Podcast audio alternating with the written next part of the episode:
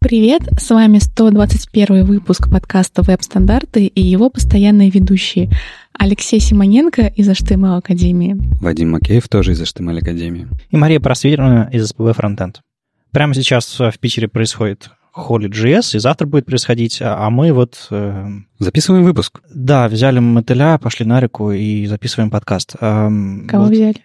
Это цитата из очень старой песни «Проехали». Леша, почему тебя нет на Холли Джесси сейчас? Ну, э, вообще, просто сегодня происходит очень важное событие, если вы не в курсе. На YouTube даже идет отсчет этого события. Дело в том, что сегодня королевская свадьба, а сегодня принц Гарри женится с Меган Маркл, и трансляция этого всего будет в лайве а, на YouTube. О, YouTube прямо на главной странице вам говорит о том, что это произойдет. Это произойдет буквально через 13 минут, и мне кажется, это нельзя пропускать. И какой нафиг Холли Джесс? То, что кто-то там э, королевских кровей женится на адвокате из сериала, который я смотрел, да, это, это прекрасно, но но, господи, зачем это людям? Во вообще, на самом деле, это очень интересный момент именно вообще, в принципе, в плане, в какое время мы живем тебе будут транслировать свадьбу в Ютубе. Я пытаюсь найти хоть что-то в глубине своей души, чтобы, чтобы шелохнулось. Просто я уверен, что завтра мы узнаем о том, что этот ролик посмотрел рекордное количество людей, и он побил все рекорды Ютуба. Маша, скажи что-нибудь здравое, в отличие от Леши. Про Holy.js. Да, почему, почему, почему ты сидишь здесь? Версия про свадьбу мне очень понравилась. Не, я на самом, я на самом деле как-то упустил даже момент, что сегодня э, Holy Jazz... Э, Мало рекламы было? Нет, я думаю, что просто такая небольшая деформация. Просто мы очень сильно готовимся сейчас Питер CSS Conf, и огромное количество работы на работе, и, ну, просто я с удовольствием бы сходил на Holy Jazz, но как-то это совершенно не попадает, ну, вот в загруженный график. Окей, okay, ладно. А что еще происходит на этой неделе интересного, когда подкаст выйдет? А в Москве четвертый React Meetup, пройдет 23 мая. Собственно, ребята соберутся снова поговорить про React в Москве. Ну, как-то как так получится. В общем, Денис Измайлов и компания там из ЦССР, кто-то там еще, в общем, Альфа-банк, ну, в общем, какие-то люди. Они проводят его редко, но, в общем-то, метко. Дурацкое какое слово. Um, что еще на этой неделе? Стриж. Острю. А э, на этой неделе 24-25 мая в Киеве будет YGLF, конференция Love Frontend. А, собственно, я там буду, Маша тоже собирается вроде. Да, что значит вроде собирается. А ты знаешь историю про то, что сейчас э, в Украине была конференция про биткоин либо что-то такое, угу. и там огромное количество людей из России не пустили? Эм, да. Ну, там не огромное количество. Там, а... по-моему, все спикеры Нет, из там, России Там застряли, ну, сам Галимов писал у себя в, да, в да, Фейсбуке, да. там застряло несколько человек, на, но потом приехали орги, всех вызволили и так далее. Да, я просто не увидел, что история закончилась победой. Ну, там в итоге приехали орги с пограничниками, поговорили, кто-то уже успел улететь, но большинство из них все-таки привезли вечером. Там еще был нюанс в том, что докладчики прилетели утром для того, чтобы выступить днем. Угу. То есть они не дали шансов вообще ситуации хоть как-то разрулить. Э, ну, там очень крутые бизнесовые ребята, у которых там э, продавай, покупай, постоянные звонки очень-очень заняты, поэтому они приезжают на конференцию, как ты при, ну, в другую страну, другой город, как ты приезжаешь вечером, не знаю, встретиться с другом в кафешке. Поэтому это тоже усложнило ситуацию. В общем, я надеюсь, что у нас все будет хорошо. У нас там и приглашения есть, и мы проезжаем заранее. И орги, я думаю, тоже готовы броситься в какой-нибудь, не знаю, какие-нибудь жуляны и спасать нас, э, потому что, ну, граница между Россией и Украиной напряженная. И это не просто так. А еще Reason Доджа в Москве будет. Вот видишь, вот видишь. Только это не имеет никакого отношения к Доджа. Вот это жаль. А ReasonML — это диалект Акамл. Да, есть такой. Который позволяет писать строго типизированный функциональный код, который компилируется в JavaScript.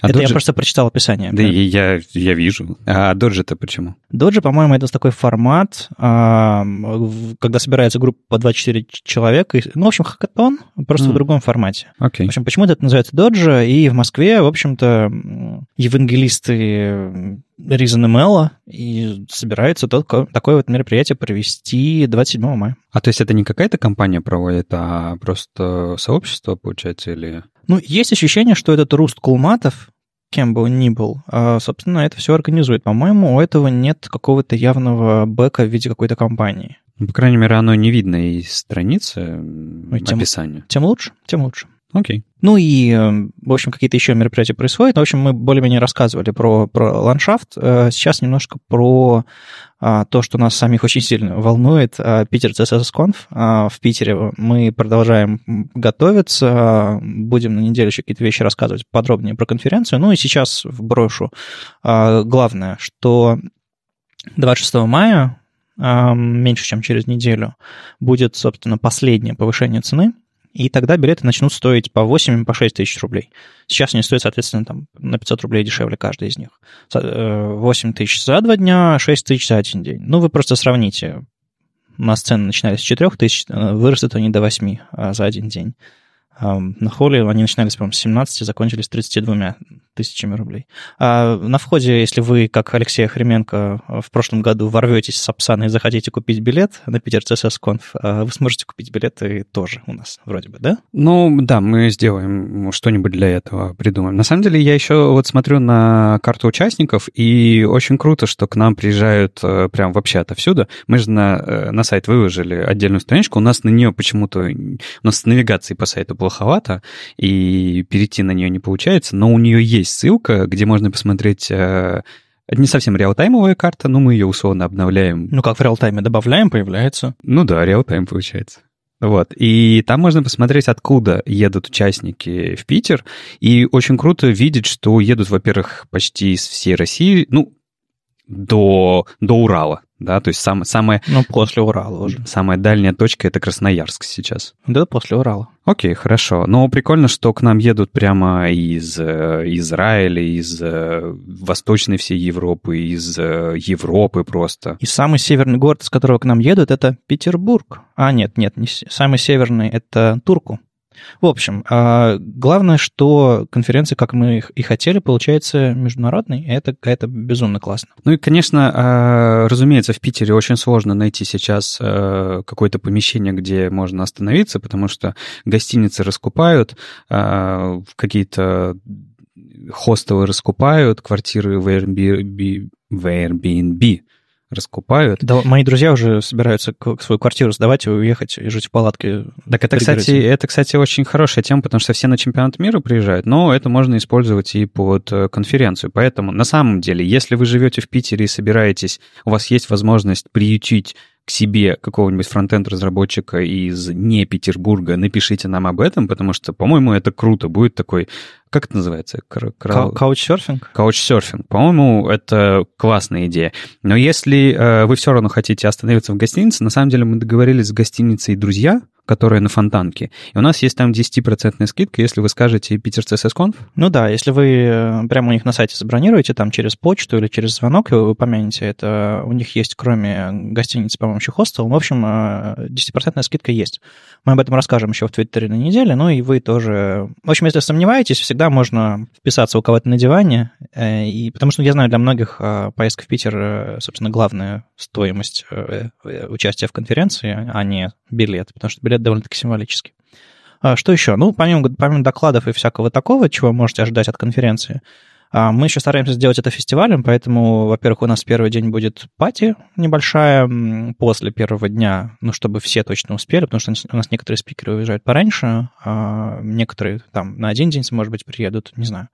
Главное, что вечером после первого дня будет какая-то минимальная пати, а на самой конференции у нас будет играть DJ Undefined. Ну, или не Undefined. Мы еще не придумали ему название, а, okay. псевдоним точнее. Но у нас будет настоящий диджей с настоящими пластинками. А, а свое заказать все, можно? Все такое. Главное... Я для Саши спрашиваю. Главное, что нет. Вот а, свое заказать нельзя. У диджея нет. Ну. будет свой очень классный набор.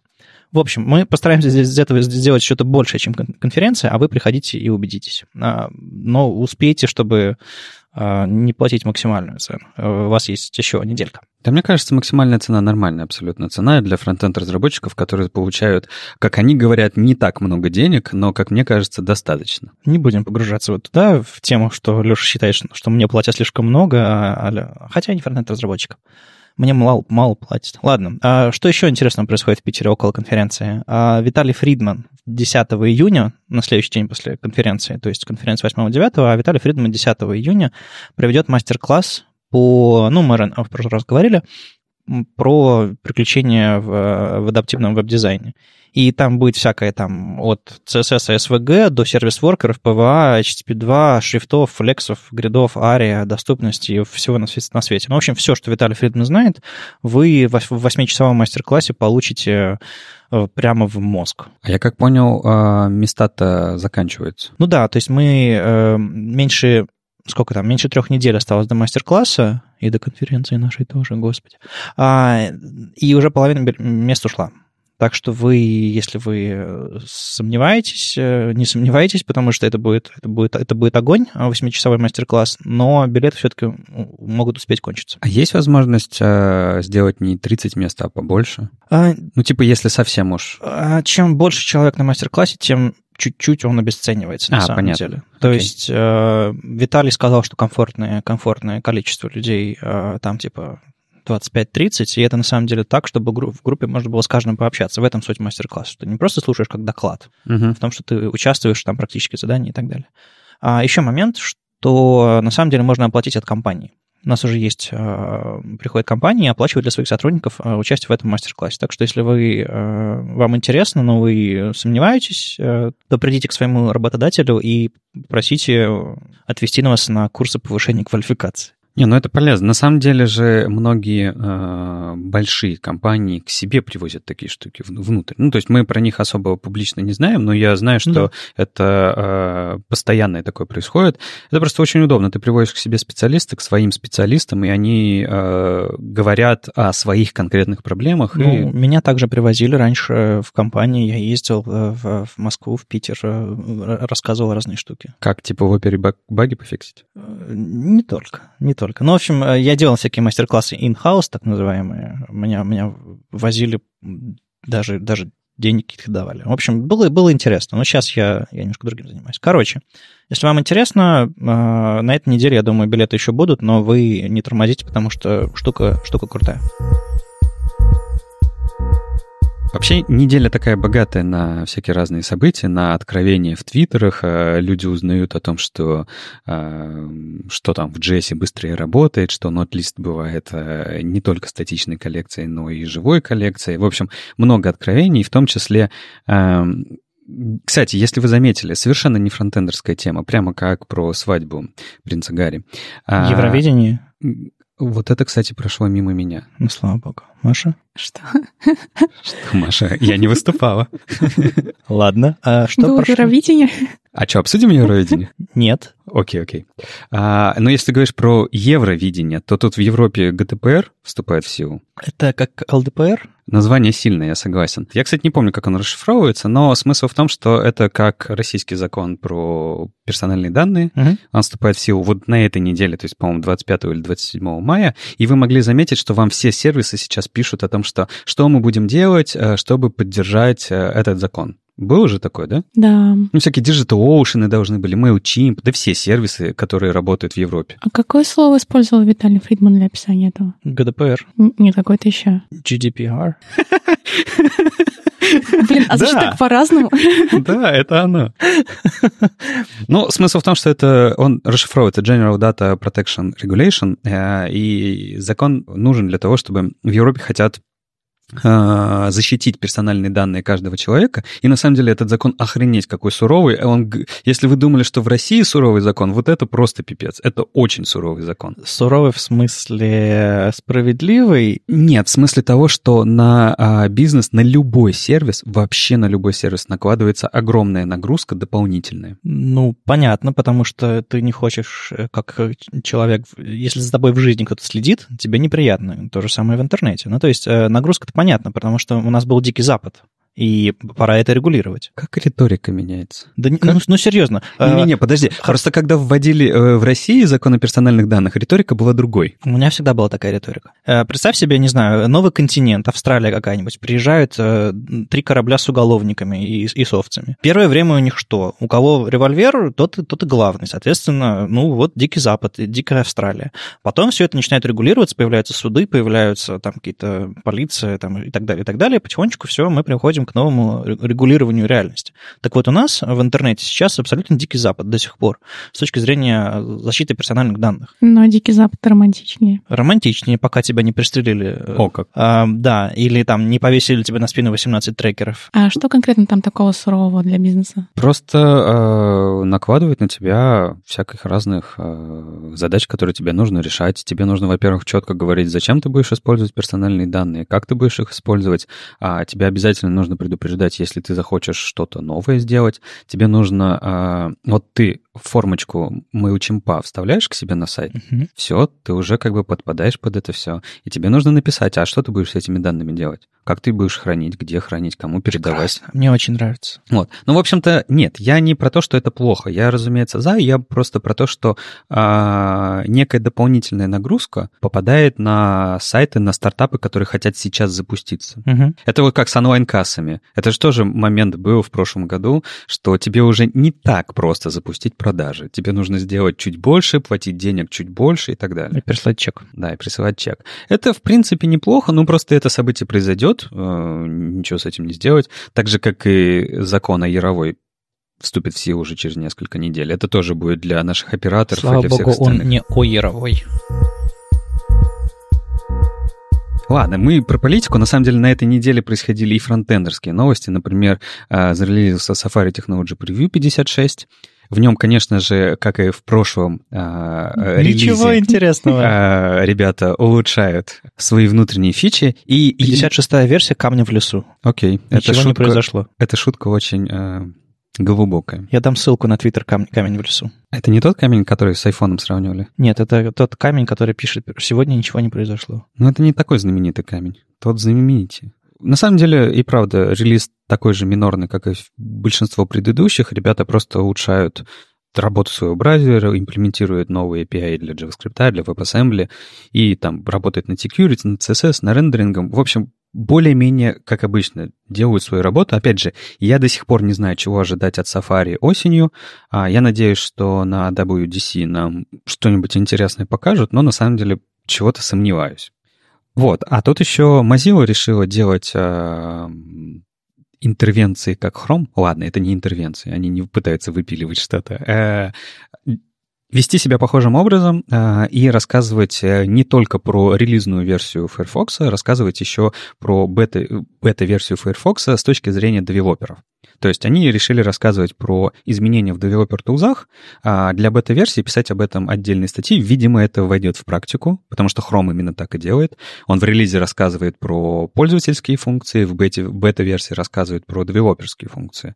Ну, то есть сравнение, по-моему, очевидное. И что в Firefox 61 произошло? Это бета, напомню. Во-первых, а, они добавили dark-dark тему. Это на самом деле логично. У них просто была темная тема интерфейса для инструментов разработчика. Но ты ее, когда открываешь, весь остальной интерфейс Firefox был А. белым. Ага. И такое как-то, знаешь, это прямо как в Академии. У нас в Академии старый э, редактор, то есть курсы в старом еще виде, не в новом. Там была возможность темную тему выбрать, и она только делала темный фон у самого редактора, а все вокруг белое. И ты Ну, такой, так себе, ну да. И тут они решили как бы добить это. Не, На самом деле я, я не, не понимаю, зачем разработчики используют темные темы для отладчиков.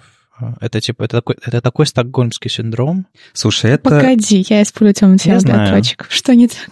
А, Что не так? Плохая контрастность. А, Почему, не знаю. Я могу ответить. Я на самом деле просто привык отвечать на этот вопрос. Я да, же да, Э, да. Хожу по офису, смотрю людям в мониторы, бешу всех и смотрю, как у них, знаешь, там супер маленький шрифт, а, поэтому, я они- в офис, поэтому я в офис не хожу. как они, ну ты в углу вообще там сидишь, тебе не подойти, что у- они там далеко сидят, что они выключают свет, смотрят в яркий монитор и вот это вот все. Ну просто рассказываем простую историю, что у них потом глаза портятся будут, вот и все. Я еще молодой. Здесь та же самая история. А на самом деле, чем крупнее шрифт, тем лучше. У тебя глаза не напрягаются. Так, тут э, почем тут э, размер шрифта? Мы говорим про темно-белую тему. Это относится к тому же контрастность. На тебе белое на черном гораздо сложнее считывать и держать в фокусе зрение, чем черное на белом. Э, я просто очень явно прослеживаю путь от э, терминалов, э, экранов, к которым проще было выводить светящийся символ на черном фоне на старых-старых мониторах, и программерскую привычку, которая одна за другим идет, идет, идет, идет, идет, идет, идет, и до сих пор считается программистским иметь темный фон и белые буквы. Потому что это красивее. А вы для редакторов тоже белые темы используете? Да. Они жутко выглядят же. У меня супер отличная тема. Непривычно, но... Вот, смотри. Ну ладно, не покажу. ну ладно, просто она белая тема. Ну, в смысле, она даже не белая, она... Черная была бы круче. Короче, возможно, она была бы круче, но, понимаешь, я не гонюсь за крутостью, я гонюсь за производительностью, за своим зрением и так далее. Для меня это важнее, чем крутость. Когда ты сам крутой, тема в редакторе уже ничего не меняет. Но я, кстати говоря, ничего против не имею темных тем, вообще, потому что, например, в консоли у меня темный тем. Плюс один, потому что я практически не пользуюсь консолью, в смысле, я там не пишу комит месседжи и так далее. Я там запустил команду, посмотрел, как там э, мне NPM багу сдампил на... Не, ну я постоянно пользуюсь консолью. Единственное, она у меня не совсем черная, она скорее темно-синяя. А, но это не отменяет, я думаю, факта. Мне кажется, что а я не буду высказывать, ну, в смысле, вот именно каких-то критических мнений. Мне кажется, оба решения нормальные, темные и светлые темы, просто каждый выбирает по-своему. Просто мне кажется, а, объяснение того, что я выберу темную тему, потому что это круто, но это... Потому что это красиво выглядит. Ну так, а, а зачем люди выбирают тему? Да, красиво может выглядеть и белая тема. Это ощущение красоты, ну, оно, знаешь, не в черном цвете. На мой субъективный вкус темная тема обычно красивее. Anyways, uh, на самом деле, когда темная тема в светлом редакторе, это еще хуже, потому что это как бы жутко непоследовательно. И Фоксу спасибо за то, что они это сделали. Uh, там еще из полезного в Firefox, к сожалению, на скриншоте показано на, на черном фоне, uh, но это не отменяет полезности. Инспектор доступности. Мы как-то уже говорили про него, в предыдущих выпусках, когда он появился еще в, в Nightly. Так вот, он в бете, соответственно, ну, в следующей версии Firefox, собственно, в 61-й, он появится стабильный.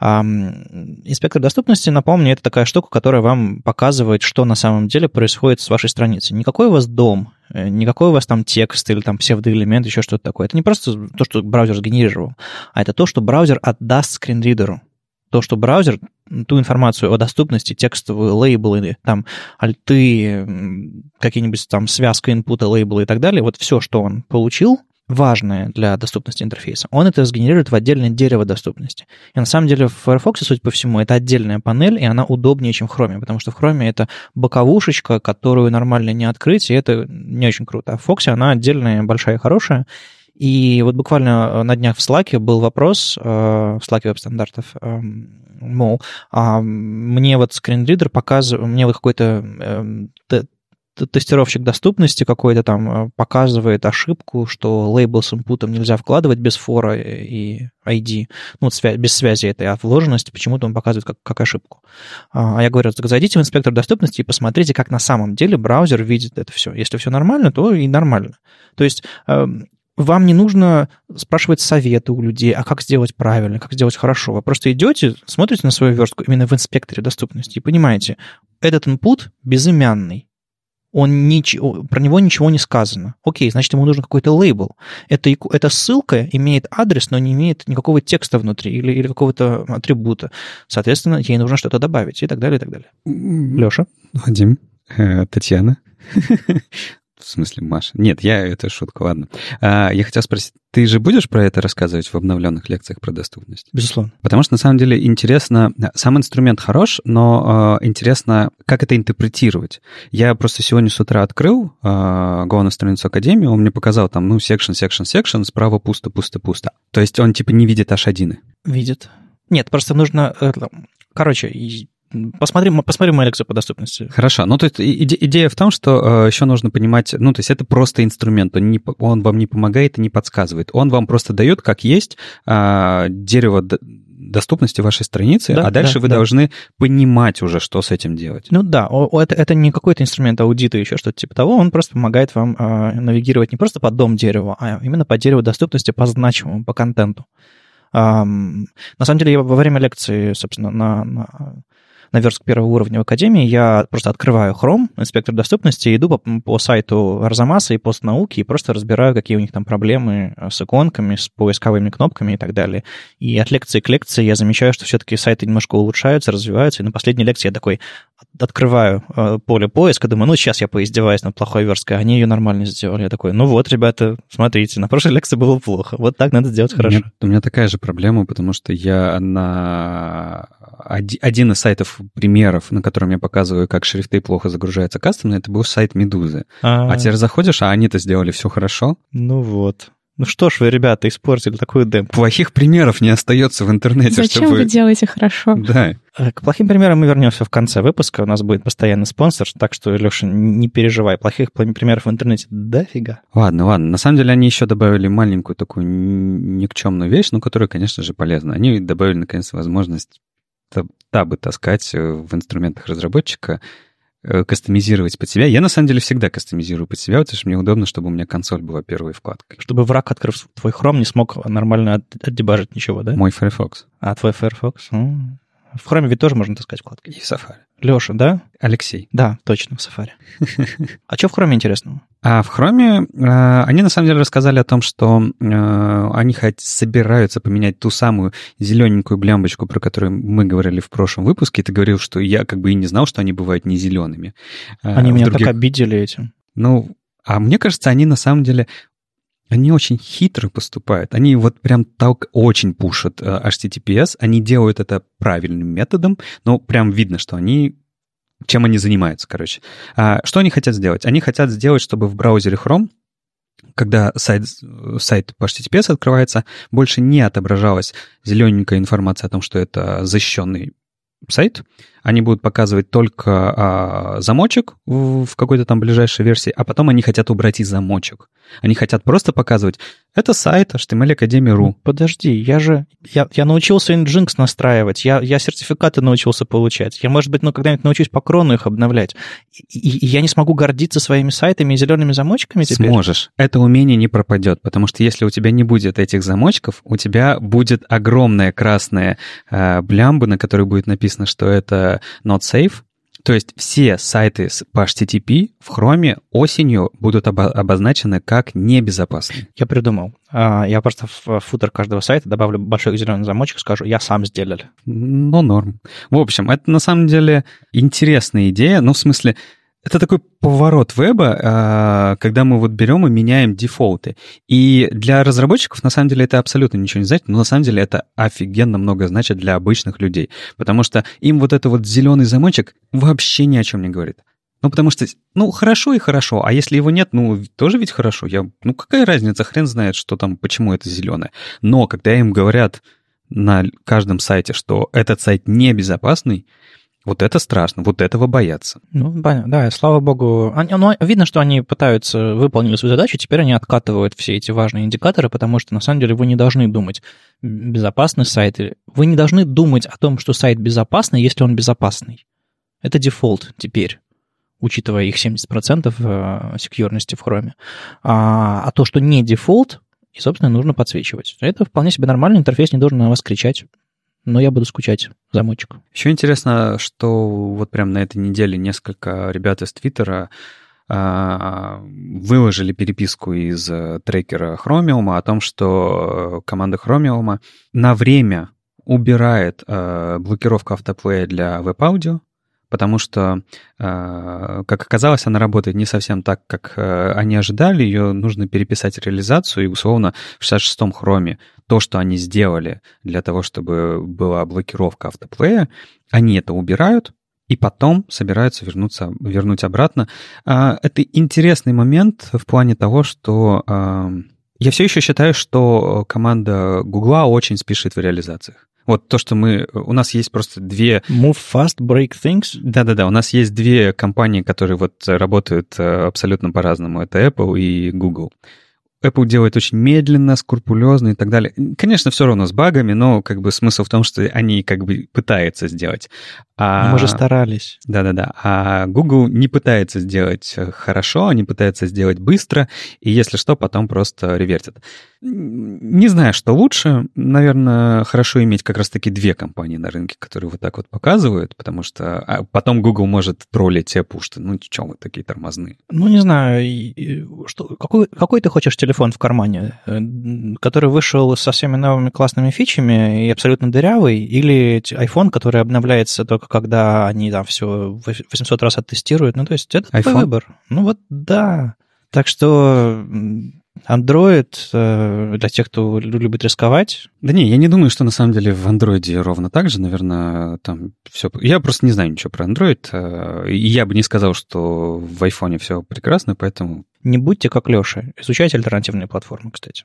Не... Ну а что, у тебя давно Android-то последний лежит в кармане? Ну, у меня Android э, очень давно есть. Последний? Последний, ну не последний, он, он, ну, он там довольно-таки обновленный и все такое, я регулярно пользуюсь. Ну, я, я к тому, что альтернативные платформы, типа Windows и Android, если вы там маковод и Applefield, все-таки э, должны быть где-то поблизости от вас, чтобы вы понимали, что происходит. Но... Но этот человек мне говорит про Windows. Этого человека зовут Вадим. Когда я поставил в офисе на, на компьютер Windows, он сказал, о, господи, зачем ты это сделал? Это было для рабочих задач, а не связанных с разработкой вообще никак. Ладно, ты мог сказать, это были эмоции. Я был не готов к этому просто. А, ну, безусловно, я испугался. Ну, ты помнишь какие-то лампочки у этого компьютера? Он больше похож на космический... космический так, а я раз в неделю подхожу, подхожу к нему и меняю его освещение. Возвращаемся к фронтенду. Про Microsoft будем говорить? Давай. Я, а, а расскажи мне, я, честно говоря, не понял восторга. Не, ну тут не восторг, это рабочий момент. Просто Microsoft для своего Edge э, хотят написать единый э, протокол для DevTools. В принципе, то же самое, что было сделано для Chrome. Я думаю, я, кстати, не знаю про Firefox, но, наверное, что-то похожее сделанное для Firefox.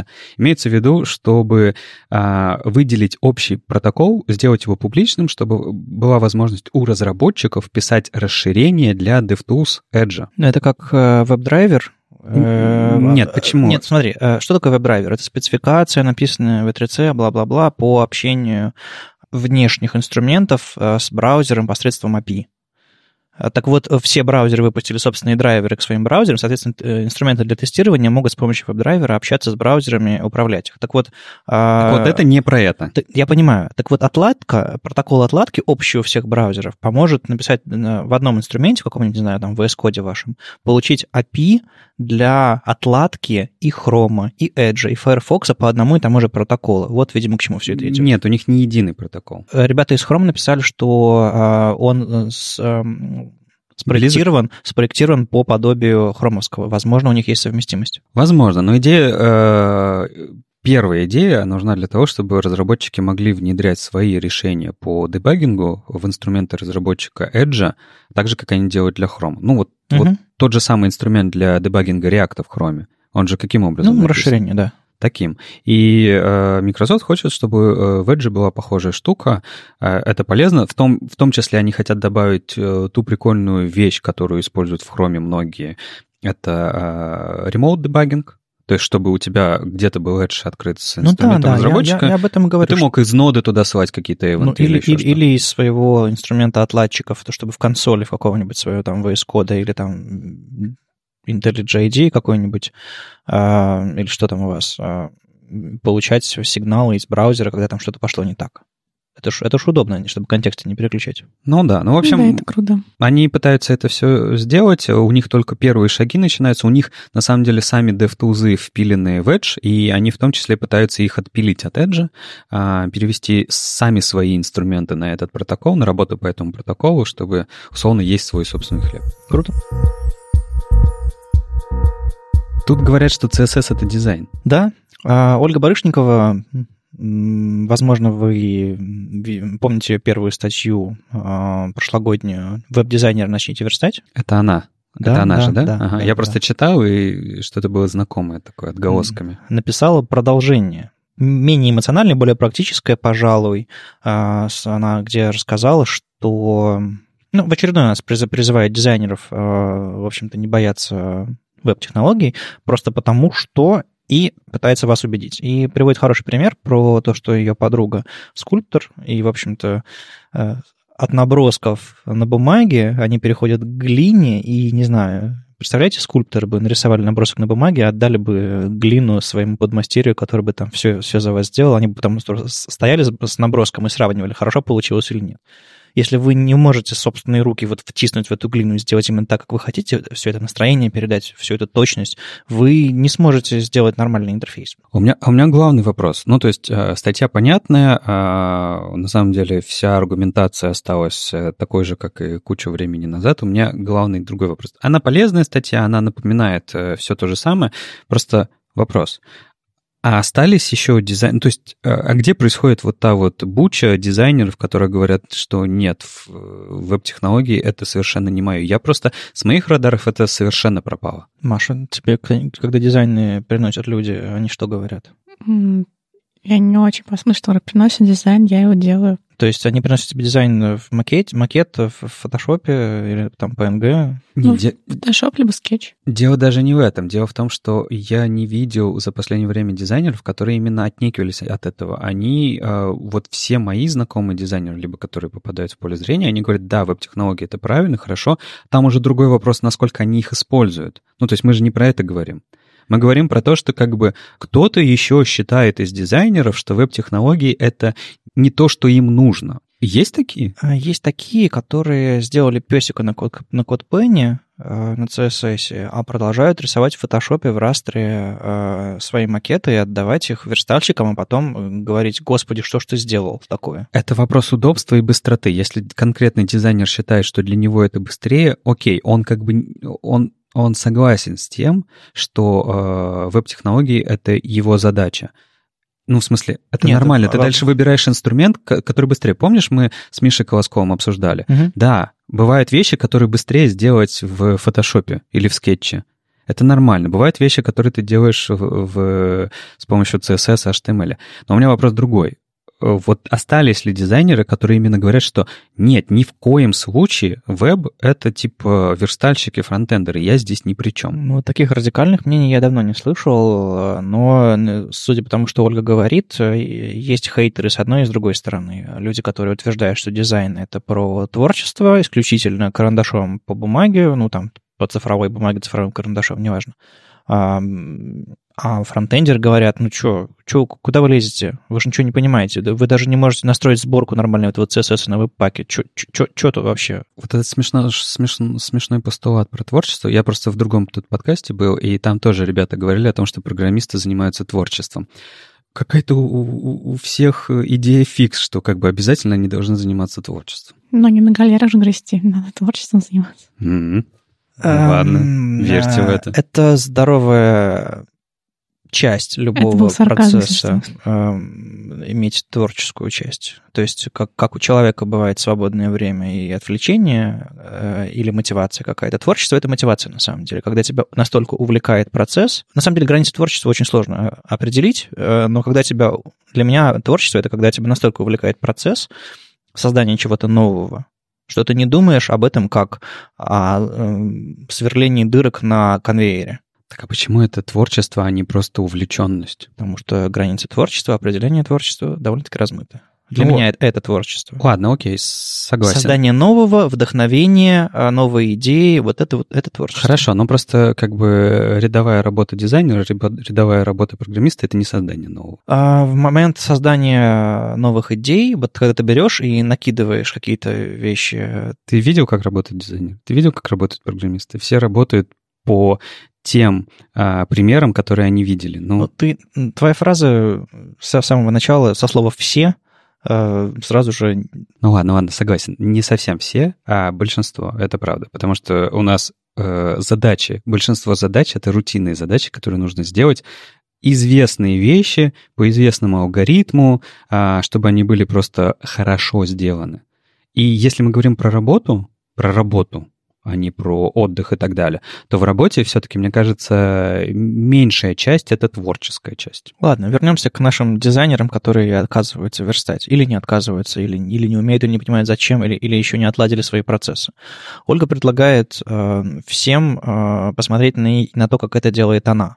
И речь идет о том, что она, э, собственно, в иллюстраторе, там, в скетче или еще где-то еще э, делает, собственно, наброски, а потом начинает реализовывать самостоятельно какие-то вещи верстать.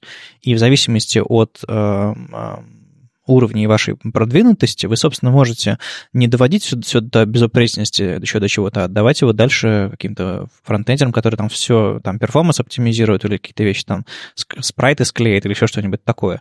Главное, что э, она мысль, которая через все это идет, что макеты, они мертвые. И это абсолютно так. То есть а, в фотошопе там, не знаю, артборды появились, а, слава богу. А, есть какие-то символы там сто лет, которыми неудобно пользоваться. В скетче тоже есть символы, всякие библиотеки символов. Ты заходишь в какой-нибудь, не знаю, сложный макет в скетче, и там символ в символе, в символе, в символе, и эта библиотека ей совершенно нереально управлять, и это все эти абстракции, плохо сделанные на самом деле. Они только мешают разбираться в интерфейсе.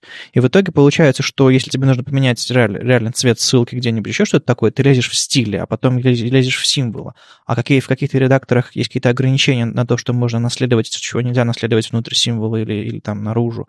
Ты что-нибудь разгруппировал, это перестало быть символом, потеряла связь с другим символом. И ты занимаешься вместо того, чтобы а, набрасывать интерфейс в удобном, в удобном инструменте, кинул, и оно уже там стоит. Тебе не нужно думать, это абсолютное позиционирование или гриды. Вот в этом прикол графических редакторов. Ты набрасываешь, и оно там остается, прилипает, удобно. Визуальный редактор, визивик. Так вот, если мы э, перестанем долбаться с архитектурой визуальной внутри редакторов и начнем, займемся архитектурой уже непосредственной реализации, как это будет работать, я сотни, сотни отзывов слышу постоянно в Твиттере от людей, которые, не знаю, попробовали какой-нибудь макет на, гридах сделать или что-нибудь сверстать там на гридах и поняли, что ну, как бы фронтенд-то сильно легче становится с годами. В общем, если вы дизайнер, который случайно забрели и слушаете наш подкаст, или вы знаете таких дизайнеров, киньте им эту статью, может быть, это будет последней каплей для них, чтобы они рискнули попробовать какой-нибудь, не знаю, лендинг сделать самостоятельно, вместо того, чтобы нарисовать 18 э, адаптивных макетов на разных брейкпоинтах, а потом бегать и перерисовывать иконочку на каждый из них, если что-то поменялось. В общем, в этом точно есть доля правды, и Ольга, мне кажется, хорошо это все выражает. Кстати, по-моему, она будет на Conf. Ну, Правильно, и правильно, я считаю, что всем дизайнерам и верстальщикам, фронтендерам нужно ходить на Питер CSS Conf, потому что они как раз там встречаются, общаются с друг другом. И просто тут э, важный момент, про который я хотел тоже бы не упустить, а не говорил его уже несколько раз, но раз уж мы обсуждаем статью, которую мы говорили, обсуждали несколько раз, скажу и это. А, движение должно быть в обе стороны. Я считаю, что и верстальщики, и фронтендеры в том числе должны а, смотреть и развиваться в дизайне. Это нормально, иметь широкий кругозор. Если дизайнеры двигаются в сторону веб-технологий, то и верстальщики должны уметь и учиться понимать а, типографику, красоту, чувство прекрасного и так далее. Ну вот я Маша подсунул книжку по типографике. Да. Молодец. А у меня другой вопрос, чуть-чуть автоп.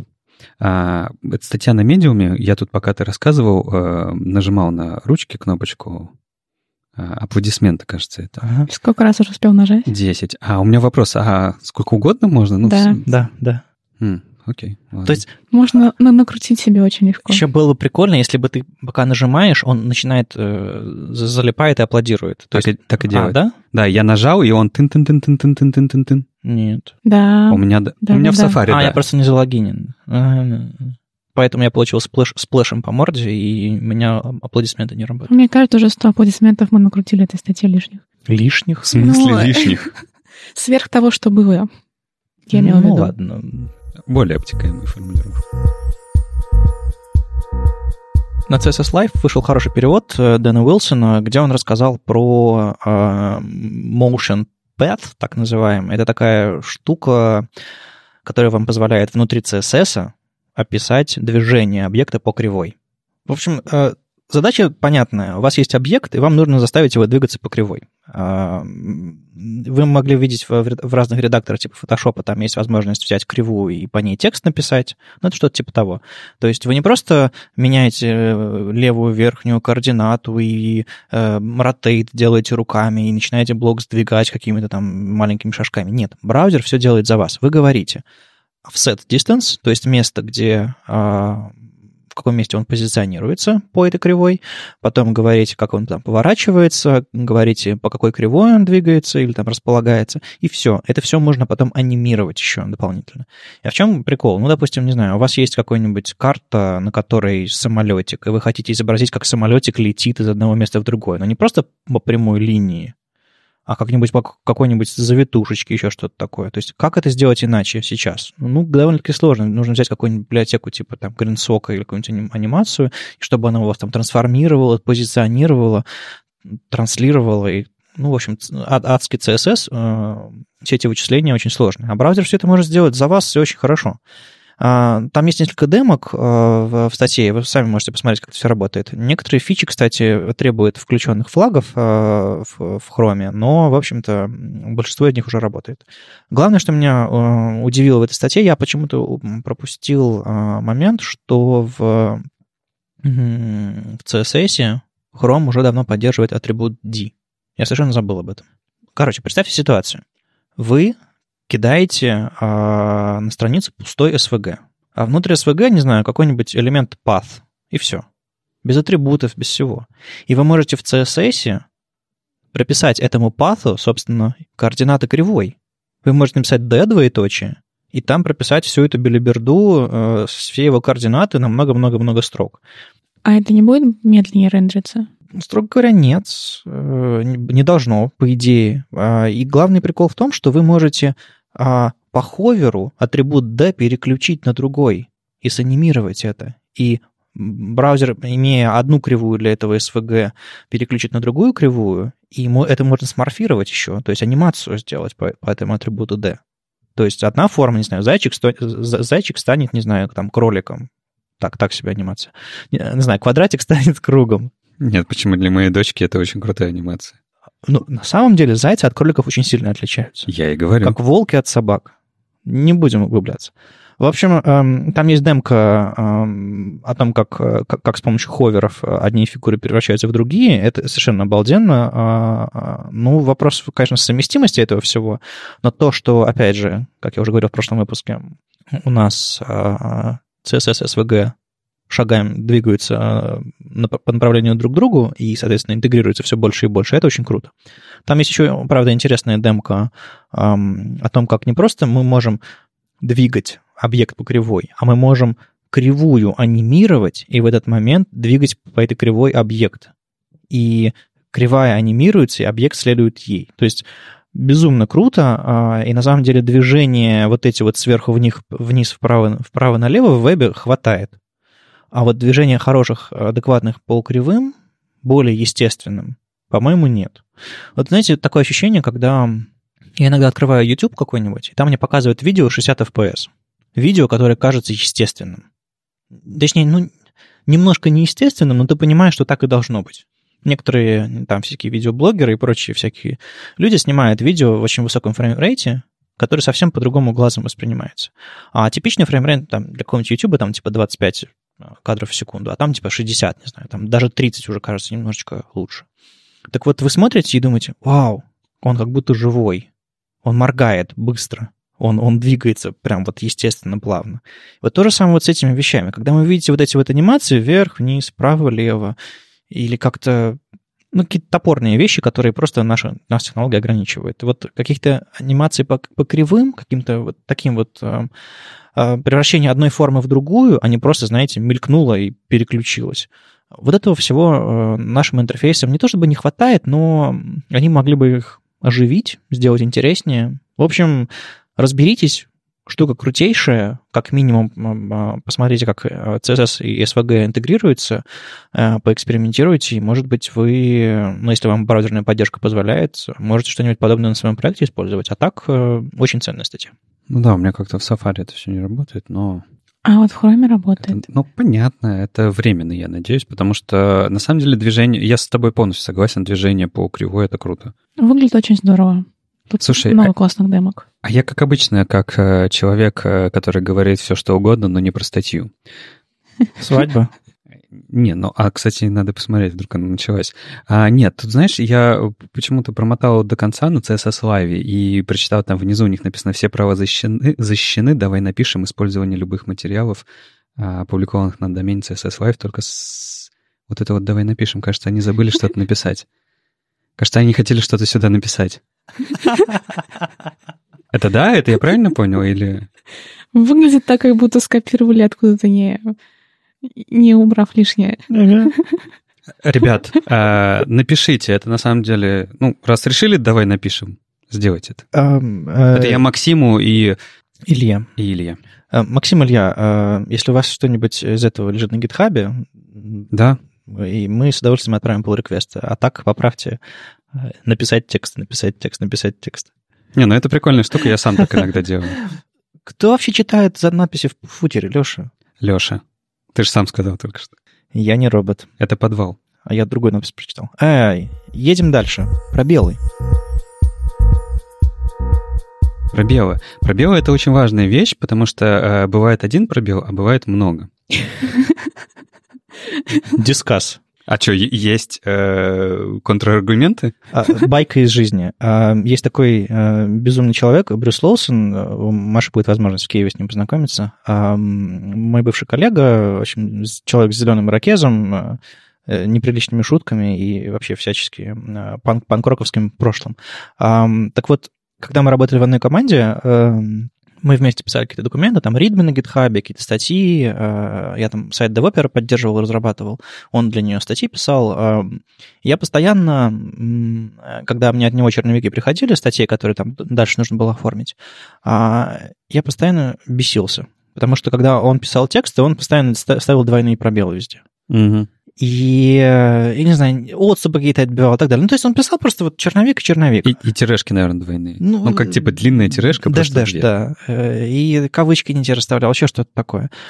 А я ж не могу, у меня ж это ж обсессивно-компульсивные расстройства, я ж, я ж, я ж, мне нужно, чтобы руками Markdown файл был валиден в моей голове. То есть, чтобы ни одного лишнего пробела не было, чтобы ни одной лишней строки не было, чтобы не было двойных строк, чтобы, чтобы все кавычки были правильные, чтобы все тирешки были правильные, чтобы не было двойных пробелов. Поэтому, когда ко мне приходил очередной документ от Брюса Лоусона, я, я делал в поиске два пробела, заменял на один пробел, потом делал в поиске кавычек, ну и так далее, и так далее. То есть типографил markdown файла. Так вот, знаешь что? Ну? Он потом стал специально двойные пробелы добавлять. Вадим говорит, я тебе тут пол реквеста отправил. И улыбается. Ну, это здорово. На самом деле, ты, ты, видимо, не правил никогда юридические документы. Ты бы там... Правил. Ты бы там, да, тоже взорвался, наверное.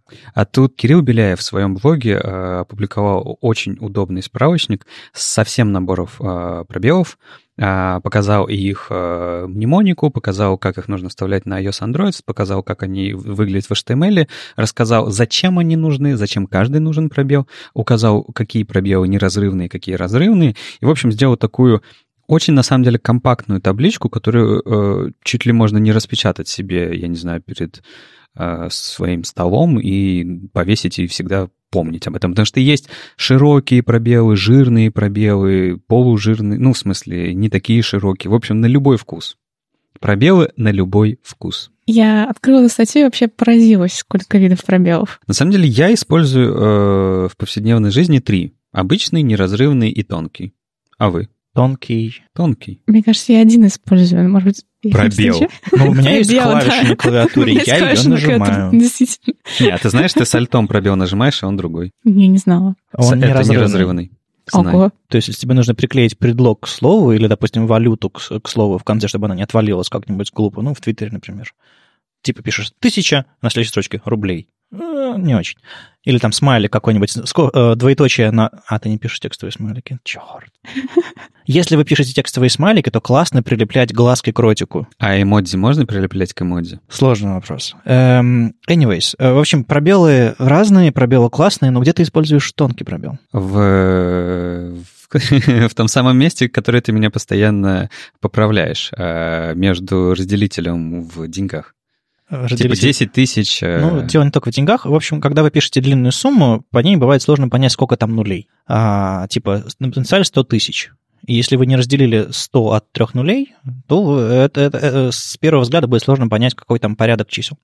А, так вот, есть э, в типографике, по крайней мере, вот э, в, в справочнике Мильчиной и, Мильчиной и Чельцовой, а, который у меня есть такой тяжеленький издание студии Лебедевой.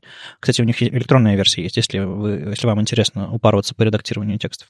Там есть правило, что как только у вас порядок больше тысячи, то есть тысячу, отбивать три нуля от единицы, допустим, не нужно. Но как только, как только у вас 10 тысяч, нужно написать 10, пробел, 3 нуля. А пробел короткий? А я ставлю обычный пробел в этом месте, но, в принципе, мне кажется, короткого достаточно. А, а я ставлю короткий, потому что я это где-то когда-то прочитал, и теперь как дебил повторяю. Ну, то есть uh, thin space. Да. Но знаешь, меня что больше всего бесит? Mm-hmm. Что thin space, он разрывный. Mm-hmm. Это на самом деле, мне кажется, какое-то недоразумение, потому что, мне кажется, он должен быть неразрывным. Ну, вот в конкретном случае, то есть в разделении э, длинной цифры, по-моему, он, он должен быть неразрывным. А что, э, где я, я еще использую пробелы?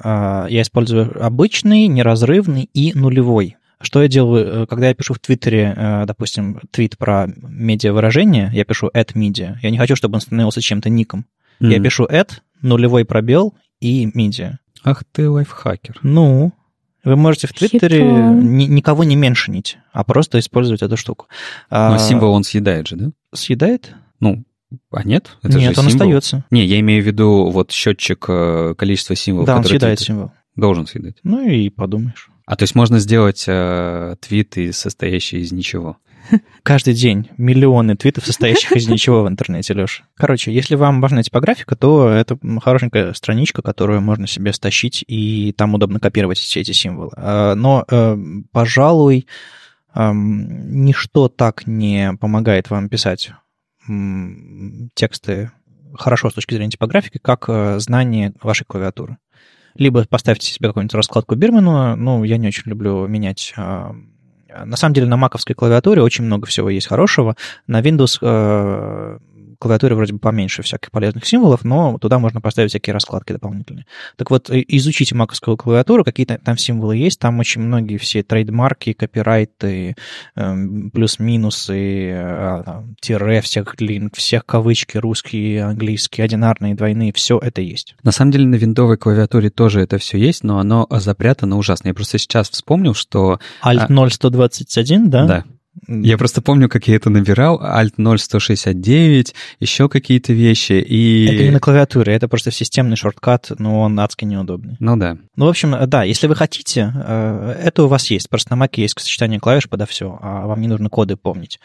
В общем, типографика классно, вперед э, расставлять хорошие пробелы. О, мы же не поспорили, нужно ли ставить э, пробел после, перед процентами. А я я, знаешь, я в этом смысле не такой а, классный, как ты. Мне кажется, на этом нужно закончить. Хорошо. Эм, с вами был 121 выпуск подкаста «Веб-стандарты». А, нет? Рано, рано.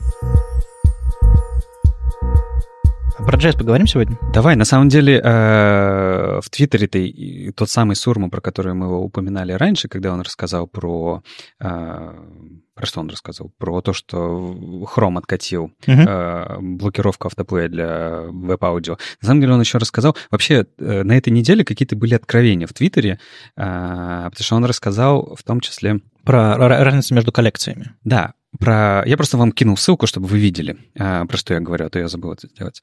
А, он рассказал о том, что чем отличается на самом деле документ getElement by class name от query selector all. И... Названием? Молодец. Молодец. Следующая тема. Да. Сегодня у нас быстрый выпуск будет. Несколько было таких откровений о том, что, типа, ты вроде как знаешь все это, но ты не знал, а почему так работает. Про что он говорил? Он рассказал о том, что оказывается, и как я смотрю по комментариям к этому треду, это для многих оказалось неочевидным. Оказывается, get by getElements by class name возвращает живую коллекцию NodeList'а. А, маленький опрос. Кто последний раз пользовался документ э, by class name? Ну, не я. Не. Вот я тоже последний раз пользовался им тогда, когда эта штука впервые появилась э, в Internet Explorer 'е, господи, каком-то лохматом, и все. Смотри, я поясню, почему он вообще фигурирует до сих пор э, в сравнениях с Query Selector All.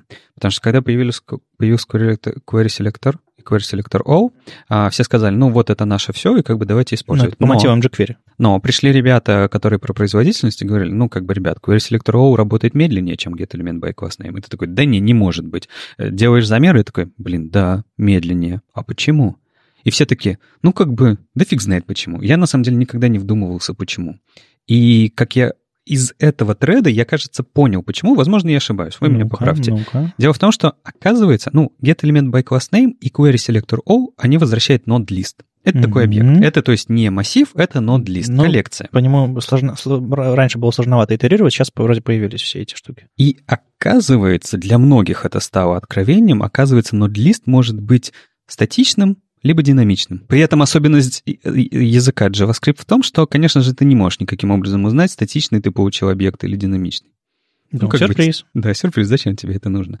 И смысл в том, что getElement by class name возвращает тебе живую коллекцию. Это значит, что если в дом дереве что-то появится, соответствующее твоему поиску, оно у тебя появится и в коллекции. Вот мне всегда этого не хватало в, в query-селекторах всех остальных, в любых других способах найти на странице элементы, чтобы эту коллекцию можно было обновлять. А query selector all всегда возвращает снапшот. И он создает экземпляр в памяти, и поэтому он медленнее или что? Нет, есть ощущение... Опять же, я сейчас могу э, ошибиться. Как я понял? Мне кажется, что на самом деле getElement by class name возвращает тебе э, коллекцию, в которую он как бы не достает все дом-ноды, а просто возвращает условно ссылки на них. Потому что из треда видно, что когда мы начинаем из этой коллекции читать какой-то элемент, например, нулевой элемент, он в этот момент пытается найти его в дом дереве и вернуть тебе. Mm. То есть из-за того, что То тебе get он, он всю нагрузку откладывает. Да, и поэтому get element by class name и работает быстрее. Он не достает настоящие ноды, он тебе возвращает коллекцию uh-huh, живую, а, дает тебе с ней работать, но а потом-то никто не замеряет, а время а, обращения, обращения да. к чтению. И есть ощущение, что именно во времени чтения и будет э, все медленнее. Uh-huh. Но э, Query Selector All всегда возвращает именно штуку, которая э, это снапшот, он не изменится. На самом деле, то, что ты говоришь, мне всегда этого не хватало, мне кажется, это опасным. Ну, потому что, прикинь, ты получаешь объект, который ты не можешь контролировать, с ним может произойти все, что угодно. Но мне, если мне это нужно... Ну, подожди, если тебе это нужно, ладно. Нет, согласен. я имею в виду, что хорошо иметь инструмент, который можно настраивать. То есть, если бы в query селектор можно было прокинуть аргумент, что типа не, не делай мне копию, не делай мне снапшот на момент обращения, а, создания переменной, а live поле или, господи, как это называется, в общем, обновляй мне эту коллекцию, было бы классно, по-моему. Ну, то есть это как обработчики событий. Там же есть возможность прокинуть там параметры того, как она, э, этот обработчик событий работает. То же самое здесь. Я бы, мне бы хотелось иметь вот эту штуку как динамическую. И не только потому, что она getElement by class name так названа, а потому что ну, любую, любое обращение к документу по, разным, по разной выборке, будь то by ID, ну ладно, с айдишником, ладно, он уникальный, так себе пример.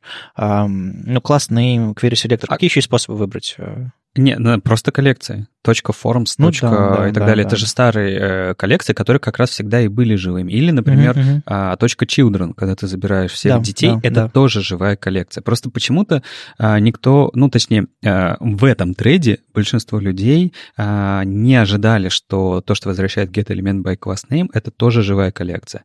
Но весь ну, трейд да, на самом да, деле да. дальше свелся к тому, что, блин, а, а как это как это считать? Ну вот ты получаешь нодлист э, аргументом в свою функцию.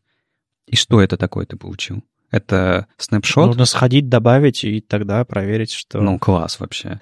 И как раз-таки там еще и говорят о том, что вообще то, что коллекция возвращается, она не всегда живая, и как это понимать вообще хрен знает.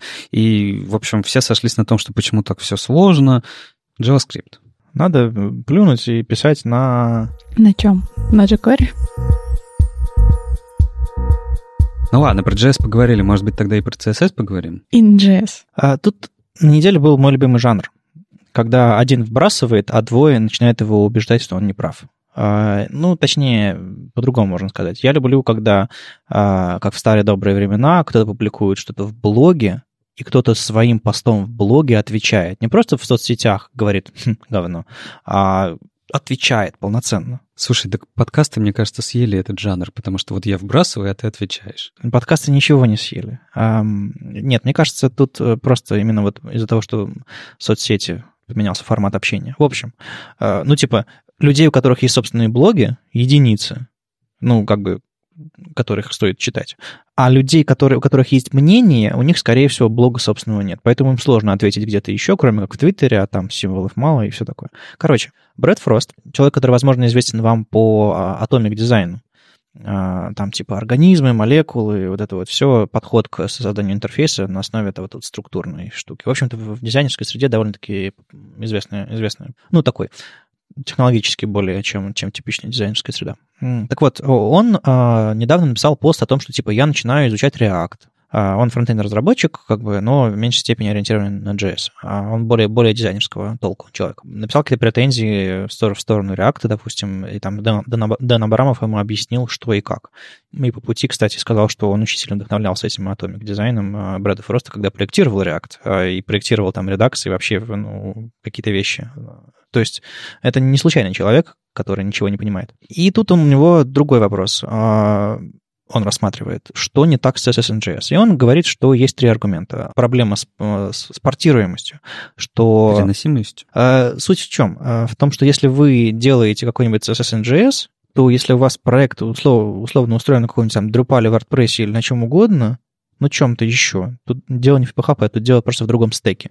Если у вас CMS или еще что-то такое, засунуть туда ваш CSS NGS абсолютно нереально. То есть вы изначально эти, эту технологию можете использовать только тогда, когда у вас, скорее всего, сингл-пейджевый или какой-нибудь сильно завязанный на сборку так, а что процесс. Это плохо? Это плохо с точки зрения технологии, она не универсальна, она не портируема. То есть если вы разработчик, пишете исключительно CSS NGS, обмазались, привыкли, а у вас другой проект, в котором другое окружение, и вы такой, и все, неудобно. А CSS можно использовать удобно на всех проектах. Если вы пишете single page, то, скорее всего, вы не будете писать под WordPress, честно говоря. Ну, как сказать, жизнь, она сложнее.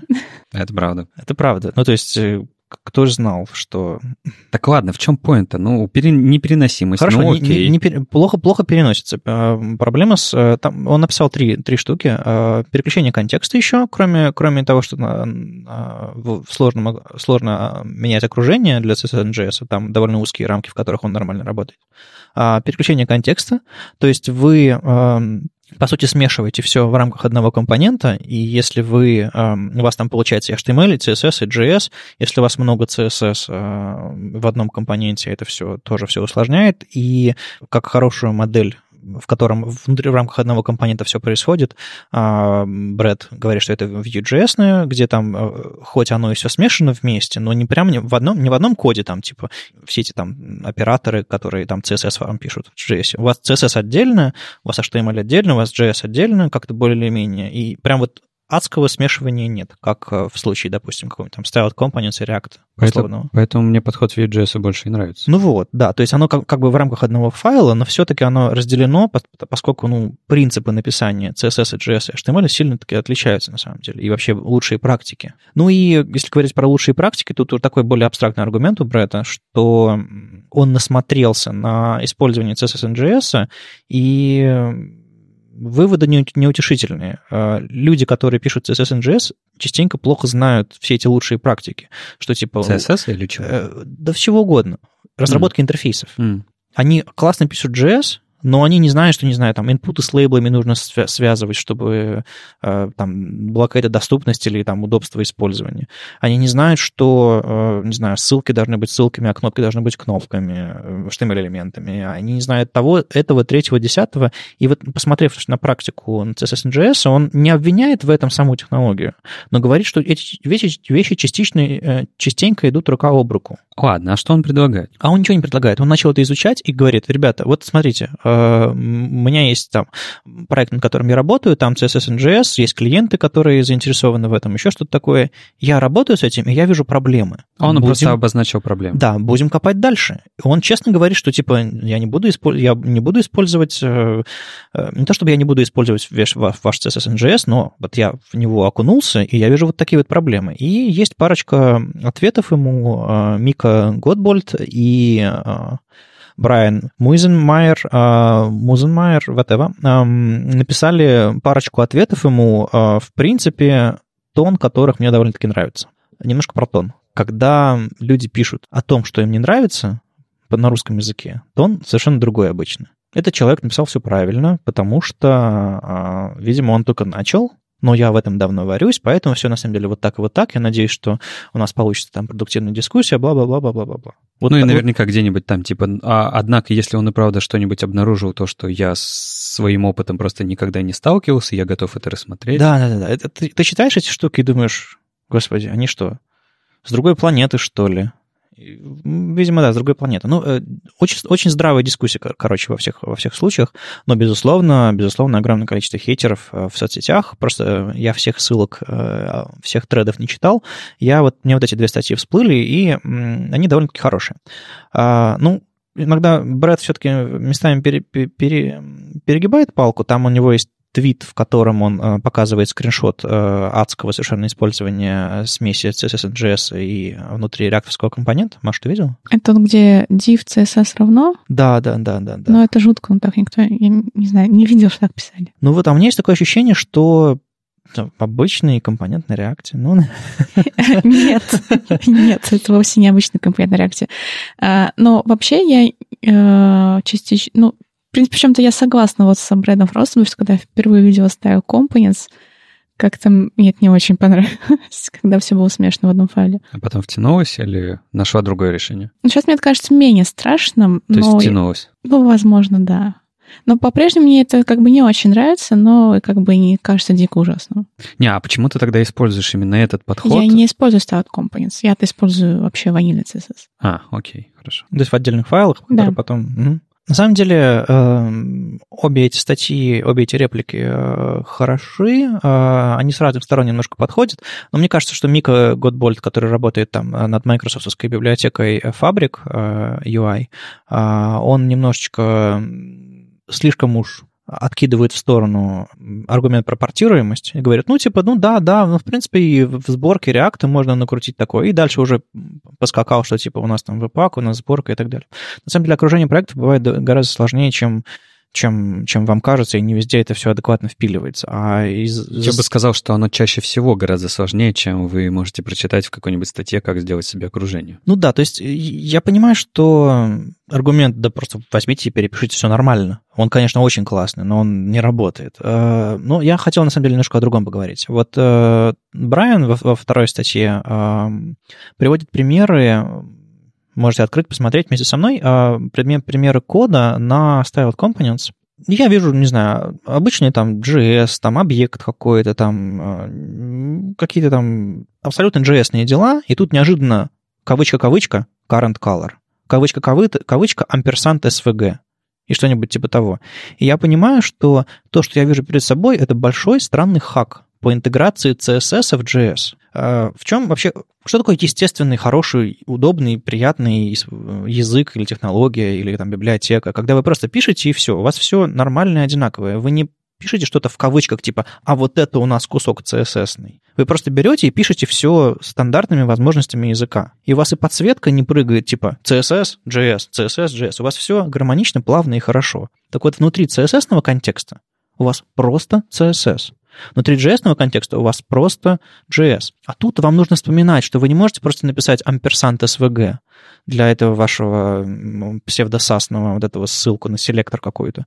А, вам нужно вот это, постоянно вбрасывать этот CSS контекст, вам постоянно нужно помнить, что у вас в одном месте вам нужно писать CSS, CSS кейсом, а в другом месте писать JS кейсом, типа margin left, там, camel кейсом.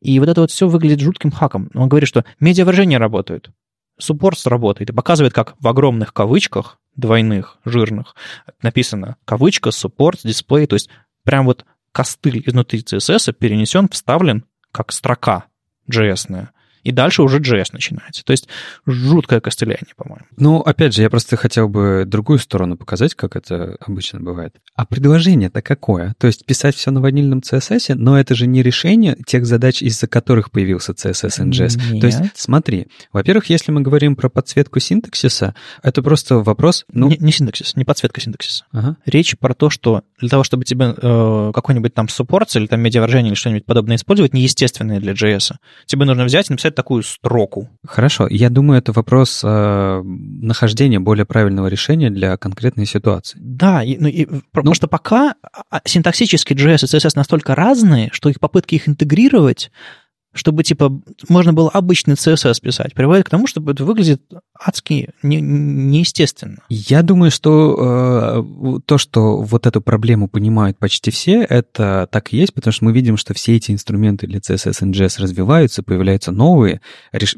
которые пытаются решить эту задачу. Просто эта идея молодая, и еще не все проблемы в ней решены. Но то, что если будут люди предлагать просто отказываться от нее, это не решение. То есть, если бы эта статья могла помочь решать эти проблемы, это было бы куда более продуктивно, потому что а, есть проблема, мы хотим в динамично меняющихся интерфейсах использовать CSS. Не вот такой вот а, огромный CSS-файл подключать к этому, а подключать его кусочками тогда, когда нужно, привязанным к компоненту. Ну, так да, это да, да. тут э, можно и ванильно подключать кусочками. Можно, но хочется интегрировать это в JS часто.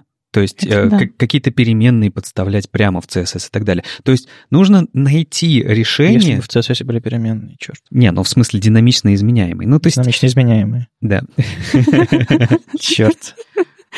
Ладно, в общем, э, то, что я сейчас критикую, вот эту вот интеграцию костыля в, в JS-объекты строчные, я даже не знаю, как это описать нормально, это все безусловно, выглядит стрёмно. Но даже в том, в том же Styled Components в классическом, а, там ведь бэктики, и начинается длинный-длинный-длинный да. объект, в котором, собственно, основа CSS, и туда можно вкидывать эти JavaScript переменные там uh литералами. Это выглядит уже более или менее, но это все равно, типа, у нас тут простыня неестественного и страшного CSS, который нужно распарсить и сделать настоящим CSS. И это все равно, ну вот... Не, подожди, что там под капотом происходит, на самом деле не важно. Нет, вопрос в том, как ты смотришь на свой исходник. Ты как бы видишь э, нормальный код, а потом какую-то э, интеграцию Нет, ну, странную. Ну, вот это вот э, можно было бы выделить в отдельный файл. Вот. И в смысле его э, забирать э, в эти же бэктики, в эту же переменную и прогонять через тот же кусок JS, распарсивая и так далее. Дело не в этом. Дело в том, что э, дай время этому. Ну, типа, ну, нужно заниматься этим, а не пропагандировать, чтобы люди отказывались от этой штуки. А я же не пропагандирую, чтобы они отказывались. Нет, я, я не про тебя, ага, я, ага. я в принципе про э, просто... Просто Брэд Фрост, я почему спросил, что он предлагает? Он ничего не предлагает. Да, это реплика дилетанта, который учится. Вот, поэтому э, это правильное направление, нужно просто его допилить, до нормального состояния. А И на самом деле, возможно, мы в процессе этого допиливания сообществом, поймем именно, что еще нам необходимо добавить в сам CSS, сам JS, угу. чтобы проще это было делать. Это, по-моему, хорошо. Слушай, а вот ты чаще общаешься с этими людьми, а, Какими? которые пишут CSS и JS. Ну. А, какие у них мотивы для того, чтобы писать вот все вот в таком вот немножко адском стиле с объектами, в которые строки интегрированы? Удобнее динамически изменять, по крайней мере. Ну, просто все-таки ты, ты пишут обычно JS-разработчики, им так удобнее. Угу, в основном, есть, мне кажется, поэтому. То есть у них есть дефолт контекст, он JS-ный, а CSS, он дополнительный. Соответственно, ты его воспринимаешь как вторичное что-то. И... Ну, не знаю, как вторичное, но просто они, э, люди более продвинуты в JS, и им так удобней. Мне кажется так. И на самом деле это же было всегда. Просто раньше был не CSS, а HTML. Ты же шаблоны всегда... Ну, а был многие... HTML PHP? Нет, многие шаблоны держали в JS. Угу. И оперировали ими как, типа, вот я сейчас сейчас у меня логика, логика, логика, а теперь мне это надо выплюнуть в какой-то div. Я его быстро create элемент, append child и uh-huh, туда. Uh-huh. Это же та же самая история. Ну, Просто да. она развилась, нужно больше логики добавлять, больше контролировать окружение. Ну, понятно. Просто если бы, э, если у тебя в голове при разработке интерфейса CSS, прежде всего, поскольку это, собственно, язык, на котором ты разрабатываешь интерфейс, то правила игры совсем другие. Ты, JS для тебя вторичнее. Ну, я, кстати, не согласен с этим. Мне кажется, в современных интерфейсах JS первичен. Но как, как ты, интер... ты же не JS рисуешь интерфейс. Да, но э, как себя ведет интерфейс, ты делаешь JS, а самое важное именно, как он будет реагировать, как он себя будет вести. А оформление, оно, ну, как бы приходит к тебе в Слушай, любом ну, случае. ты когда Буратину топором, не знаю, строгаешь, ты сначала убеждаешься, что он вообще на Буратину похож, а потом уже начинаешь, чтобы у него ручки и ножки двигались. А давай просто сойдемся на мысли, что Обе вещи важны. Но как это? Подожди, мы должны же порвать друг другу глотки, чтобы только один победил. Нет, нет, нет. Пускай Маша победит. Я арбитр. Я арбитр. Ну, давай. Ну. Да, определяй, кто выиграл. Черт. Вы оба правы. А могла, а могла сказать, я выиграла? Черт. Черт. Ладно, тут под конец буквально мини-тема. Я знаю, что Вадим ее вырежет, потому что слишком длинный выпуск. Пам-парам-парам-пам. Дело в том, что тут буквально на неделе я видел какой-то твит, я, к сожалению, забыл, и Вадим его тоже видел, но мы не смогли найти автора. Э, Массовая галлюцинация. Массовая галлюцинация. Точно содержание не помню. Я, я в начале выпуска сказал, что эта неделя богата на общение в Твиттере. Вот, видимо, а, оттуда же. Кто-то из, э, ну, видимо, каких-то более-менее известных людей написал о том, что, блин, как-то странно в этом фронтенде все стало. Люди смотрят на библиотеку, которая в гитхабе э, прекрат... на стабильную библиотеку, которая в гитхабе прекратила развиваться, и им как-то становится неуютно, и они пытаются найти альтернативу. Ну, последний комит два года назад. Звоночек. Да-да-да, но библиотека по-прежнему делает свое дело. А, а вдруг выйдет новая нода, в которой она перестанет делать свое дело? А может быть, она не завязана на то, что в ноде как А наверняка же завязана. Нет. Ну, наверняка же. А и, вдруг? И на самом деле э, это был такой, ну, типа, сарказм, что, типа, нужно валить тогда с этой библиотеки. Это был, разумеется, сарказм, потому что, и правда, это очень странно, что э, люди пишут стабильные вещи, они допилили их. Все, все хорошо. Не нужно ничего в ней делать дальше. Она хорошо работает. Не нужно ее обвешивать новой функциональностью. Но почему-то для современных фронтенд-разработчиков это становится сигналом, что нужно искать альтернативу. Ну, смотри, допустим, у тебя Сначала вопрос. API. Сначала вопрос Ладно. перед современным API. Вы также реагируете на это? Конечно. Маша, Вадим? Конечно. Маша. А, ну вообще, да. Я просто про себя подумал в первую очередь, что я ведь тоже так реагирую. И это какой-то... То есть мне, допустим, плевать на количество звезд на GitHub, потому что я не ставлю звезды на GitHub, потому что, господи, чего? Зачем? Ты поставил звездочку на GitHub, дальше что? Что происходит? Не, вообще я ставлю звезды на GitHub, чтобы сохранить эту библиотеку у себя э, в этом, в старом списке, иначе где ее хранить? А есть старый список? Да. Да. Whatever. Я, ск- я скорее это делаю как э, отложенный себе список, А, когда вас- мне понадобится, я что-то найти, я пойду пройдусь по тем GitHub репозиториям, которые я себе сохранил, и найду. А у вас закладки в браузере есть? Я, кстати, перестал пользоваться закладками. Так это браузера. менее удобно. Я, кстати, тоже не пользуюсь закладками Ну, браузера. слава богу. Весь мир становится как я много лет назад. Нет, я давно уже не пользуюсь закладками в браузере, like полжизни, мне кажется. Э, ну, полжизни в браузере, скажем. И то же самое с, с этими звездочками, фейворитами и так далее. Я понял, что поисковик — это идеальная среда. Во-первых, когда ты э, помнишь ключевые слова, ты найдешь, а если не найдешь, то найдешь альтернативу, которая может даже лучше. Не, не всегда. Ну, просто, во-первых, очень много инструментов, во-вторых, не все инструменты популярны. То есть у меня много в звездочках лежит именно инструментов непопулярных. Мгм. И их фиг найдешь. Но если они еще называются, не знаю, каким-нибудь названием таким, которое заспамлено на, на 10 страниц вперед. Ладно, в общем, и правда это кажется проблемой. И в развитии этой проблемы буквально на этой же неделе у нас произошел диалог в учительской. Один, один из кураторов спросил, а почему мы, типа, заставляем... Мы в проектах для учеников в Package JSON указали версию ноды 8.11, и он пришел разъяренный в учительскую и спросил, зачем эти строчки в учительской, почему, кураторы, вы заставляете студентов сидеть на старой LTS-ноде? Я, конечно, тут пришел, подумал, в смысле старый? Это- Восьмой. да, это в смысле, это же текущая LTS-нода, это последняя LTS-нода. Откуда такое понимание?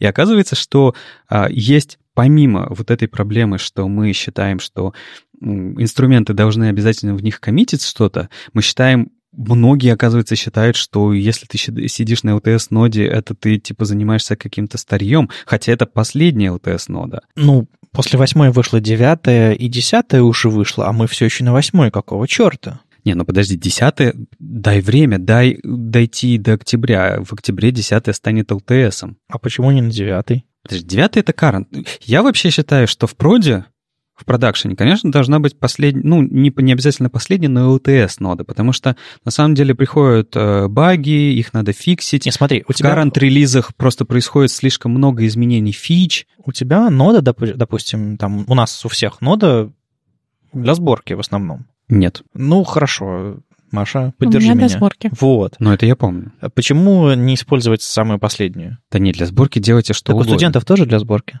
Та-та-та. Но собирается-то это на проде? Та-та-та. У нас же там автоматизация, все дела. Ну ладно. И как бы нам нужно быть убежденным в том окружении. Вот прикинь, на самом деле самое ужасное, а, ну, например, интенсив длится 6 недель. Самое ужасное, это ты даешь им что-то, а в процессе интенсива оно обновляется. Это совершенно неконтролируемая ситуация, потому что если там, не дай бог, что-то сломается, как бы кто это будет все разруливать? Ну, кто-кто? Поддержка Node.js?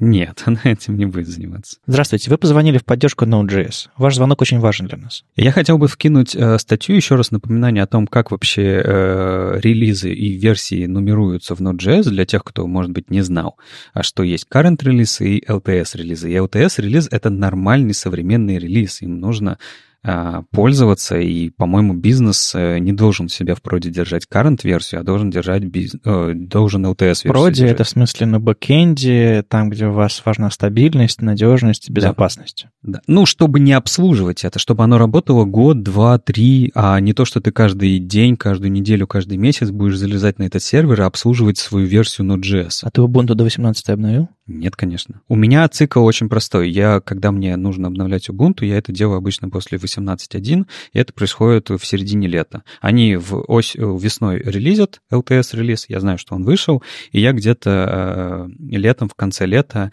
э, потихонечку начинаю обновлять. Ну, в общем, лежишь на пляже, коктейль в руке, отпуск, и думаешь, обновлю Ubuntu. Самое то время. Отлично. Ну и последняя постоянная рубрика этого выпуска, спонсор нашего выпуска в кавычках. А, мы хостимся в все наши проекты там, веб-стандартов, там, Питер CSS и там еще кто-то, и мои собственные сайты, но после этого всего этого блокировок и прочего, мы переехали на один из э, русскоязычных хостингов, на улице Цветочной. А, и там в интерфейсе есть э, список доменов. Ну, там вы там заводите там DNS с вашим список доменов и так далее, и так далее, и так далее. Всякие записи. Ну, в общем, типичный интерфейс single page в принципе, интерфейс довольно чистенький у этого хостера. Все хорошо, здорово, можно покликать, он нормально грузится, адекватно. Судя по кишкам, это какой-то Angular там у них. И когда вы переходите на каждый из доменов, э, адрес в адресной строке меняется. Типа там слэш э, domains, слэш там что-то там, не знаю, webstandards.ru. И, э, по сути, меняется адрес браузерный. И у меня была ситуация, когда мне нужно было парочку доменов перевести направить на другие, на другой хостинг непосредственно. Там что-то, записи в них поменять, еще что-то такое. Я уже не помню, что нужно было делать. Айпишники, может быть, э, или какой-нибудь, какой-нибудь редирект прописать, ну что-то такое. И нескольких нужно было это сделать. Я зашел в список доменов. Я попытался накликать в отдельных вкладках э, отдельные домены, чтобы можно было в каждом зайти и отредактировать все, все адекватно. Ну, как-нибудь в каталогах э, там, электроники, в любых онлайн-магазинах вы наверняка делаете, чтобы выбрать между чем-то или сделать одинаковые операции. Ну, естественно, э, ничего в отдельных вкладках не, от, не пооткрывалось. Э, в некоторых интерфейсах открывается как? Та же самая страница. Иногда на этой же странице открывается. А там вообще ничего не произошло. Хотя курсор лапкой а, и вроде бы и URL меняется. И я посмотрел, безусловно, и это выяснилось, что вся эта панель, а, это большой div, у которого есть много классных атрибутов. Например, flex контейнер у него есть атрибут, а, там ng repeat какой-то, ну, понятно, там... Ангуляровский. Да, ангуляровский и все такое. И, кроме прочего, у этого дива есть атрибут href, ну, который показывает там панель, домен и номер, номер моего вот этого домена. Хрев у дива. Ну, потому что ну, потому что по другому адресу переходит. Хрев. JS в роутере, вот в этом вам, вашем, в вашем синглпейджевом роутере рисует а, отдельную страницу. Все классно и здорово. Но беда в том, что это не ссылка. И причем, казалось бы, заменить div на a и ровно все то же самое. Да, ну, нужно будет, наверное, превент делать какой-нибудь. Э, а ну, может, они делают? А может, они делают. У Дива превент на всякий случай. В общем, я не знаю, кто это верстал, и, возможно, ему ссылка в этом месте не понравилась, потому что был фокус какой-нибудь в браузере, а outline от, отключать сложно. Проще div, проще ссылку на div заменить, а outline идет сразу сам по себе. Короче, мораль. Если у вас есть любая смена адреса в вашем single-page приложении, а если вы цените вообще удобство пользования вашим интерфейсом, вы сделаете роутинг какой-то по сайту в вашем single-page 'е или что вы, вы там делаете, то везде, где вы на что-то нажимаете и меняется адрес, это должна быть ссылка, то есть a href. Иначе э, ситуация, в которой вы э, захотите открыть что-то в отдельной вкладке или скопировать ссылку на этот элемент интерфейса, чтобы зайти потом удачнее, добавить его в закладки или типа того, он будет абсолютно невозможен. И пользователи к этому привыкли, пользователям это удобно, и меня это самого страшно раздражает. Даже если у вас адресация какими-то, не знаю, хэшбэнгами, айдишниками, еще что-то такое, как только у вас что-то меняется в адресной строке, будь это даже не, не, не адекватный URL, а любой мусор, это все равно ссылка. Я не знаю, почему эти разработчики так сделали. Я, может быть, вы нас слушаете, сделаете хорошо. Надо будет какой-нибудь тикет в саппорт написать им, чтобы сделали адекватно. То есть это не, не critical какой-то, но это, это жутко неудобно и плохо. Не делайте так. И если, не знаю, у Маши есть мнение, почему люди могли так сделать, э, разрабатывая интерфейс single page. Ну, мне кажется, уже сказал, потому что не нужно вот Y набирать и просто div. Ну да. И думать не нужно. Все время дивы и все. Но атрибут хрефта они знают. Ну ладно, просто я думаю, нужно это донести, и, может быть, это по случайному недоразумению. Возможно, это сначала было вообще не кликабельным, может быть, не знаю. Я тут параллельно смотрю свадьбу. Там, знаешь, принц очень э, Гарри грустным выглядит почему-то. Ну, это красная свадьба, наверное. Но ты не представляешь, насколько там крутой баптистский, ну, не баптистский, священник, он такой... Э, Католический. Ну, он ведет себя вот именно как вот очень живой такой, двигается весь такой, э, шутит. Там. Эй, это живая трансляция на YouTube, что ты хочешь? Да, ну, согласен. Он, он работает на, на, на свои лайки. Сколько его смотрят? Сейчас миллион пятьдесят восемь человек в лайве смотрят. Офигеть. Ладно, давайте тогда перед закрытием вам последнюю шутку расскажу, э, совершенно тупую шутку про э, ГДПР. Вадим, как будто бы диалог давай с тобой. Угу. Вадим, ты знаешь хорошего ГДПР-консультанта? Да, конечно. Можешь дать мне его e-mail адрес? Нет. С вами был 121 выпуск подкаста «Веб-стандарты» и его постоянные ведущие Алексей Симоненко из HTML Академии. Вадим Макеев тоже из HTML Академии. И Мария Просвернина из ВВ Фронтенд. На следующей неделе мы э, в субботу будем в Киеве, мы запишемся наверняка оттуда, так что оборудование берем с собой, может быть, кого-нибудь там за хвост поймаем и э, запишем наконец-то с гостями. Это давненько у нас никого не было. Так что, киевляне, приходите здороваться на YGLF и вообще автографы, сессия наверняка. Подкастеры же приехали, знаменитые. Ладно, услышимся на следующей неделе, будем держать вас в курсе. Пока. Пока. Пока.